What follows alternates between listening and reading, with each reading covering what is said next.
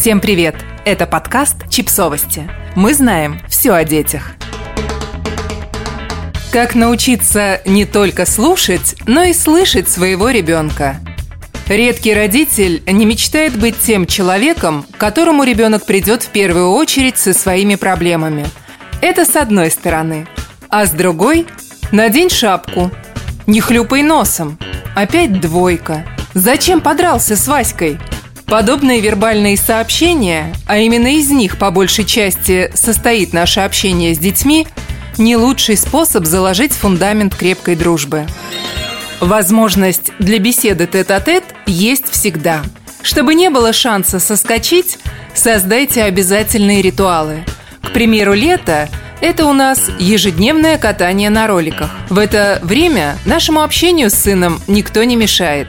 Зимой мы придумали обязательные походы в продовольственный магазин.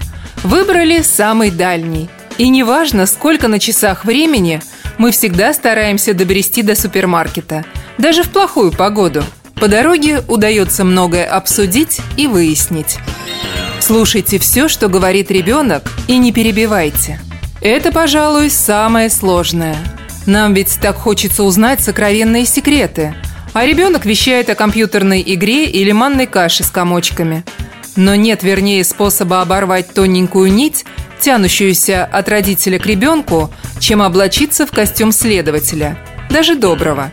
Прямые вопросы или наводящие – неважно. Их в любом случае должно быть как можно меньше. И не нужно никаких уловок – если только вы не прошли подготовку в школе разведчиков, ребенок очень быстро вас раскусит и уйдет в глухую защиту. Никогда не поздно начать. Осознав, что давно не говорили с сыном, дочерью по душам, не пытайтесь в первый же вечер восполнить упущенное. Скорее всего, все равно не получится. Сколько потребуется времени, неизвестно, но рано или поздно все наладится. Главное не торопиться – не форсировать события. Для первого раза подойдет любой повод. От желания познакомиться с музыкальными пристрастиями ребенка до искреннего – это важно. Интереса к его компьютерным успехам. Важно, чтобы ребенок понял, что вам не безразличны его увлечения. Такие, какие есть. А там и до сердечных тайн недалеко. Всегда помните – что у любого человека есть право на личное пространство и территория – на которую вход родителям запрещен. Если сын или дочь что-то не рассказывают, это вовсе не означает отсутствие доверия.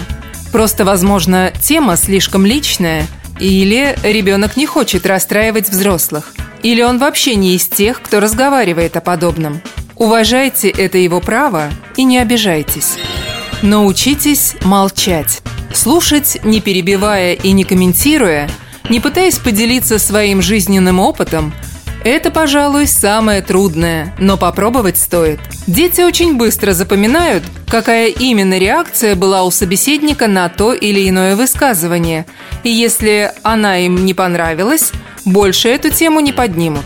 Даже если она для них важна. Если вы видите, что ребенок поступает неправильно, если хочется прочитать ему нотацию, промолчите.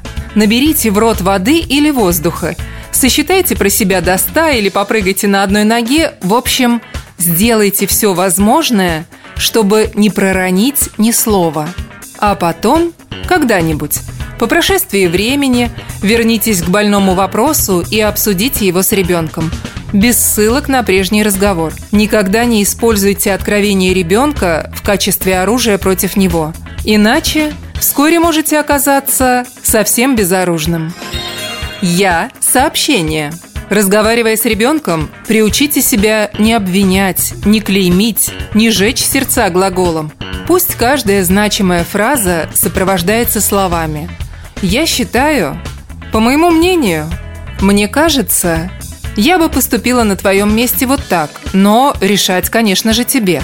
Главное, чтобы после этих слов – не следовали привычные многим из нас «ты сообщения». «Ты не прав», «ты дурно поступил», «ты в точности как твой отец» и так далее. Количество не имеет значения. Прогулки на роликах или в магазин – непозволительная роскошь. Вы приходите с работы, когда ребенок уже спит, все силы уходят на домашнее хозяйство – Это, конечно, большая проблема.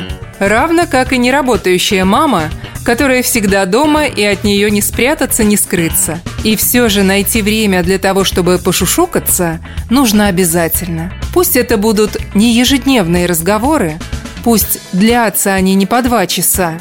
В данном случае качество важнее количества. Просто нужно сделать все, чтобы ребенок считал родителей своими друзьями, чтобы он знал, на свете есть люди, которые всегда его поймут и поддержат. И тогда, возможно, всех нас ждет совсем другая жизнь. Жизнь без войн и конфликтов с тем, кто по определению должен быть нашим лучшим другом.